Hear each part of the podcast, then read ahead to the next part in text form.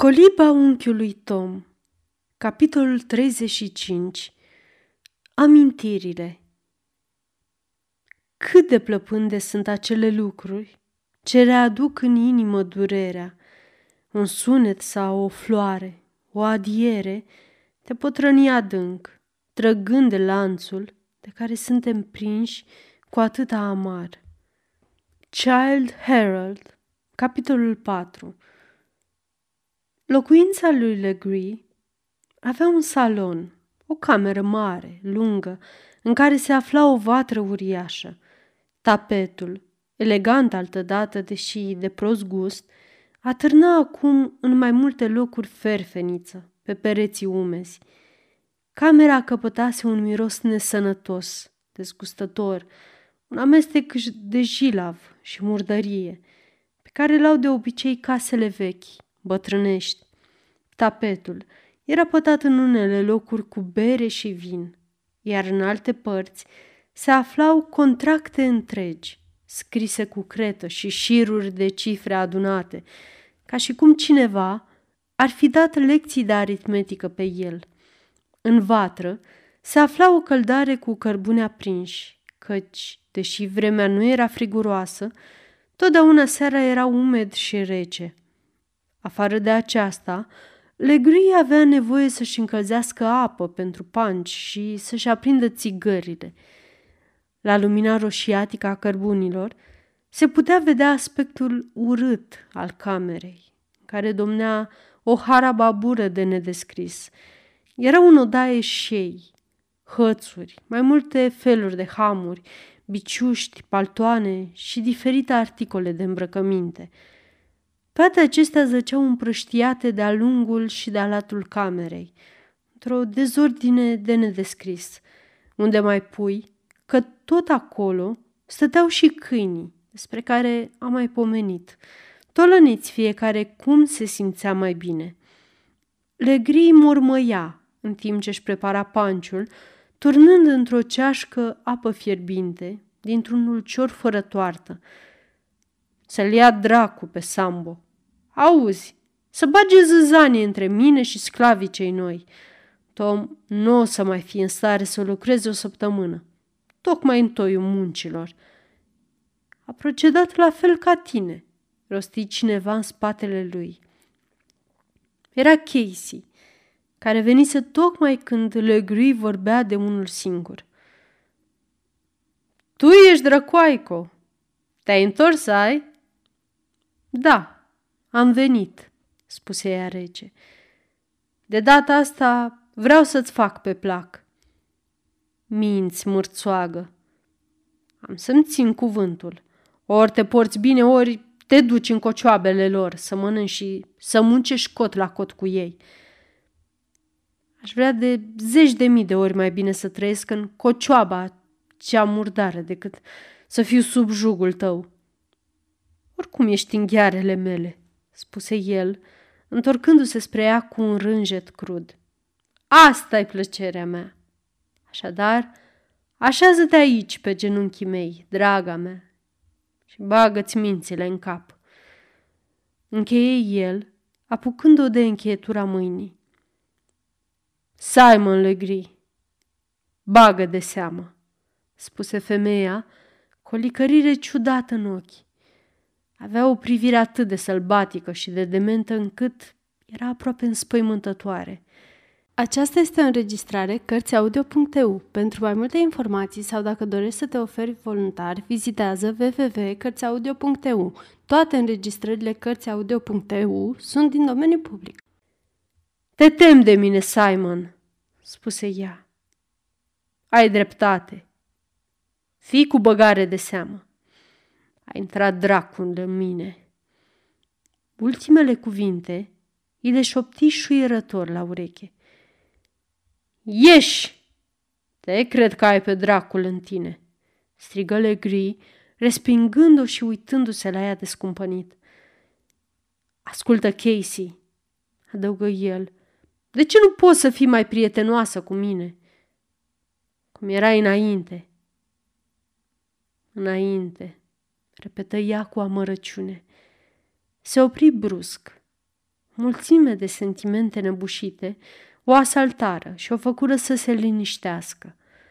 Până atunci, Casey avusese asupra lui Legri autoritatea pe care o femeie puternică și pătimașă o poate întotdeauna exercita asupra celui mai brutal dintre bărbați. Dar de câtva timp, din pricina umilinței permanente, ea devenise din ce în ce mai arțăgoasă și nervoasă. Adeseori nu putea să se mai stăpânească, având adevărate crize de nebunie. Stările acestea provocau un fel de frică lui Legree, care avea o oroare superstițioasă de nebuni, lucru obișnuit la persoanele grosolane și neinstruite. Când Legree o adusese pe Emelin în casă, sensibilitatea feminină a lui Casey se trezise din nou. De îndată, ea luase apărarea fetei. O ceartă cumplită izbucni între ea și Legree. Acesta, furios, se jură că o va trimite la munca câmpului dacă nu se va potoli. Casey, mândră și disprețuitoare, declarase că preferă să muncească la câmp. Și muncise într-adevăr o zi, după cum am arătat, pentru a dovedi că nu-i pasă de amenințările lui. Legri fusese neliniștit toată ziua, căci Casey avea asupra lui o influență de sub care el nu se putea substrage. Când ea își prezentase coșul la cântărit, el nădăjduise un compromis și se adresase pe un ton jumătate împăciuitor, jumătate batjocoritor. Dânsa îi răspunsese însă cu cel mai mare dispreț. Chipul barbar, în care era tratat biertul Tom, o întărâtase și mai mult. Îl urmase pe Legui în casă numai cu gândul de a-l dojeni pentru brutalitatea lui. Casey, doresc din toată inima să te porți cum trebuie, îi spuse Legree. Tu îmi cer să mă port cum trebuie? Tu, care n-ai știut să te porți omenește nici cu cel mai bun dintre muncitorii tăi, din pricina firii tale diabolice și tocmai în timpul sezonului, firește, am fost nesocotit că am stărnit o asemenea gâlceavă, răspunse Legree, dar ticălosul prea voia să-mi impună voința lui. Trebuia să fie pus cu botul pe labe. Eu nu cred că ai să izbutești. Nu? strigă Legree, sculându-se furios. Aș vrea să o văd și pe asta. Ar fi primul negru, care m-ar duce de nas. Am să-i sfărâm fiecare oșcior. Și tot o să trebuiască să se supună. Chiar în clipa aceea, ușa se deschise și intră Sambo. Se apropie de Legri, făcând plecăciuni. Ținea ceva într-o hârtie. Ce e asta, câine?" se răsti Legri. O vrăjitorie, stăpâne. Ce vrăjitorie? Un talisman pe care îl primesc negrii de la vrăjitori. Dacă îl poartă la ei, nu simt nimic când sunt biciuiți. L-avea legat cu un șiret negru în jurul gâtului. Legri era superstițios, ca majoritatea oamenilor cruzi și fără credință. Luă hârtia și o desfăcu neliniștit. Din hârtie căzu un dolar de argint și o șuviță de păr blond, lungă și strălucitoare. Ca și cum ar fi fost viu, părul se încolăci pe degetele lui Lăgrui. Mii de draci!" țipă el, bătând din picior și zvârlind furios șuvița de păr, de parcă l-ar fi fript. De unde ai scos-o? Ia-o de aici. Arde-o, arde-o! Urlă el, luându-o din mână și zvârlind-o în vatră. Pentru ce mi-ai adus-o? Sambo încremenise, înspăimântat, cu gura larg deschisă. Casey, care se pregătea tocmai să plece, se opri și se uită la el uluită. Nu mai aduce niciodată lucruri de-astea drăcești, urlă Legri la Sambo, arătându-i pumnul. Negrul o luă repede spre ușă, ridică dolarul de argint și l aruncă pe fereastră, în beznă. Apoi ieși, de-abia aștepta să scape. După plecarea lui, Legri se simți cam rușinat de accesul lui de spaimă. Se așeză greoi în fotoliu și începu posomorât să soarbă panciul din ceașcă, iar Casey se strecură afară, fără să fie observată, și se duse să-l îngrijească pe bietul Tom, așa cum am povestit.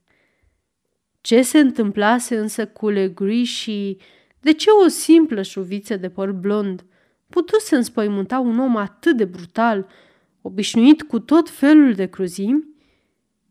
Pentru a răspunde la această întrebare, trebuie să-i povestim cititorului câteva amănunte din trecutul lui Legree. Aspru și afurisit cum era acum, păgânul acesta fusese odată legănat la sânul unei mame, a dormit cu cântări pioase și rugăciuni. Fruntea lui, acum ofilită, fusese stropită cu apa sfântă a botezului.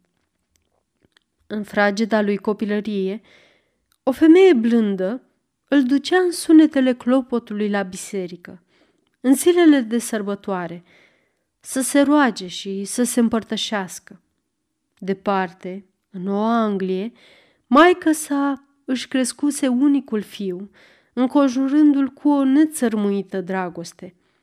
Avusese însă un tată ursuz, brutal, pentru care blânda femeie risipise în zadar, nemărginita ei duioșie. Legri moștenise firea tatălui său.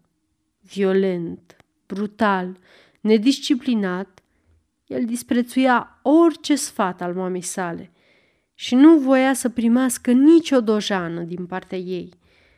La o vârstă foarte fragedă, el plecase de lângă ea, se îmbarcase și se dusese peste mări pentru a-și căuta norocul. Se întorsese acasă numai o singură dată. Atunci maică sa, cu toată căldura unui suflet ce simte absolută nevoie să iubească și nu mai are pe lume decât pe unicul ei fiu, îl rugase fierbinte să se reîntoarcă pe calea cea dreaptă. În ziua aceea, duhuri bune pusese răstăpânire pe el. Inima lui se înduioșase, dar o luptă aprigă se dăduse în sufletul lui și păcatul și firea aspră biruiseră îndemnurile conștiinței lui. Băuse și înjurase și se făcuse și mai sălbatic, și mai brutal ca oricând. Într-o noapte, când mama lui, în culmea desperării, se aruncase la picioarele lui, implorându-l, el o îmbrâncise. O trântise leșinată la pământ și, înjurând murdar, fugise la corabia lui. Legruia auzise pentru ultima oară despre mama lui într-o noapte, în timp ce chefuia cu mai mulți indivizi beți. Chiar în clipa aceea primise o scrisoare. Când o desfăcuse, o șuviță lungă, de păr buclat, căzuse din ea și îi se încolăcise în jurul degetelor. În scrisoare se vestea că maică sa murise și că înainte de a-și da sfârșitul, îl binecuvântase și îl iertase. Există o nelegiuită și îngrozitoare vrajă care transformă lucrurile cele mai plăcute și mai sfinte în arătări cumplite, înspăimântătoare. Chipul palid și plin de duioșie al mamei, pe care îl întrevăzuse atunci în amintire, rugăciunile ei rostite pe patul de moarte, dragostea ei iertătoare, Legri le socotise drept un blestem și avusese un fel de presentiment al judecății de apoi. Arsese șuvița de păr și scrisoarea și când le văzuse mistuite de foc, se cutremurase și se gândise la flăcările veșnice ale iadului. Încercase să bea și să chifuiască mai departe, ca să uite. Dar deseori, în liniștea adâncă a nopții, când sufletul cel mai nelegiuit rămâne singur cu el însuși, îi apărea figura străvezii a mamei și simțea atingerea ușoară a șuviței de păr, încolăcindu-se în jurul degetelor. Atunci, o sudoare rece îi se prelingea pe obraz și sărea din pat îngrozit. Tu, cititorule, care te-ai rugat rostind cuvintele din Evanghelie, că Dumnezeu este dragoste și foc mistuitor, poți să înțelegi că iubirea cea mai desăvârșită este cel mai înspăimântător chin pentru sufletul nămolit în rău? Nu vezi că este peceta și sentința cele mai groaznice desperări? La dracu, se legri sorbindu-și panciul. Unde-o fi șuvița? Și cum de s-a întâmplat să fie la fel? Credeam că am și uitat de asta. Să fiu al dracului, nu pot să uiți nimic. Ducă-se la dracu. Sunt atât de singur. Să o chem pe em. Mă urăște maimuța. Îmi pasă. O îmblânzesc eu. Legri ieși din cameră, într-un antreu mare, din care pornea scara ce ducea sus. Altădată, scara avea un aspect impunător. Antreul era acum murdar și trist, plin de cutii și rogojini zdrânțuite, iar scara, fără covor, se pierdea în beznă. Lumina palidă a lunii pătrundea prin geamul spart de deasupra uneia dintre uși. Pretutindeni stăruia un aer greu și grasios, ca într-un cavou. Legri se opri în capul scării și auzi pe cineva cântând. În casa veche, vocea răsuna ciudat, ca unui strigoi sau poate așa îi se părea lui Legri, din pricina nervilor lui zdruncinați. O voce sălbatică, patetică, cânta unul din imnurile obișnuite ale sclavilor. O, va fi jale, jale, jale, jale și amar la judecata lui Hristos. Trăst, nioar, urlă Legri, o sosugrum. Em, em, strigă el aspru, dar numai un ecou bat jocoritor îi răspunse. Vocea dulce continua să cânte. Părinții și copiii se vor despărți acolo. Se vor despărți pentru a nu se mai întâlni niciodată. Refrenul răsuna puternic și limpede printre sălile goale. O, va fi jale, jale, jale, jale și amar la judecata lui Hristos. Legri se opri. Stropi mari de sudoare îi curgeau pe frunte. I-ar fi fost însă rușine să spună că e frică. Inima îi zvâcnea. I se păru chiar că vede ceva alb înălțându-se și luminând slab întunericul din fața lui. Se cutremură la gândul că chipul mamei sale moarte ar putea să apară dintr-o dată înaintea lui. Un lucru e sigur, își spuse el, în timp ce se întorcea poticnindu-se în camera lui. Am să-l las în pace pe ticălosul acela. La urmă urmei, ce nevoie avea să iau blestemata aceea de hârtie? Cu siguranță. Am fost vrăjit. De cum am pus mâna pe ea, am început să tremur și să asud. Cum de a ajuns șuvița aceea la el? Doar știu bine că pe cealaltă am ars-o. Ar fi o glumă sinistră dacă părul ar putea să învie din morți. Da, Allegri.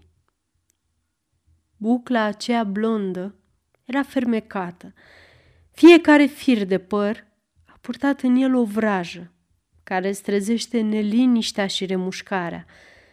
Ea avea o forță supranaturală pentru a-ți lega mâinile tale sălbatice, ca să le împiedice de a mai face rău celor neputincioși. Hei, Sculați-vă careva și țineți-mi tovărășie!" strigă Legri, bătând din picior. Apoi își fluieră câinii, dar câinii somnoroși deschiseră câte un ochi și dormiră mai departe. Am să chem pe Sambo și pe Quimbo să vină aici, să-mi cânte și să-mi danseze unul din dansurile lor înrăcite. Să-mi iasă din cap gândurile astea negre, murmură Legri. Își puse pălăria, se duse pe verandă și suflă dintr-o goarnă, așa cum făcea de obicei când poruncea celor doi supraveghetori negri să vină la el. Când era bine dispus, Legri obișnuia să cheme pe cele două brute în camera lui și după ce le dădea vârtos să bea whisky, se distra punându-i să danseze, să cânte sau să se lupte între ei, după cum avea chef. Să fi fost ora unu sau două noaptea, când Casey se întorcea de la bietul Tom, pe care îl îngrijise. Apropiindu-se de casă, auzi în camera lui Legree strigăte sălbatice, țipete, huiduieli și cântece amestecate cu lătra de câini și tot felul de bocănituri și de zrângăneli. Se urcă pe scările verandei și se uită înăuntru. Legree și cei doi negri, beți morți, cântau, zbierau, aruncau cu scaunele, se scălămbăiau și se strâmbau hidos. Sprijinindu-și brațul ei mic și slab de balustradă, Casey rămase nemișcată, uitându-se la ei. Ochii ei negri oglindau un amestec de tortură sufletească, de dispreț și de amărăciune, plină de cruzime. Ar fi oare un păcat să scap lumea de un asemenea ticălos? spuse ea. Coborâ repede de pe verandă, ocoli casa, împinse o ușă din dos, se strecură sus pe scări și bătu la ușa Emelinei.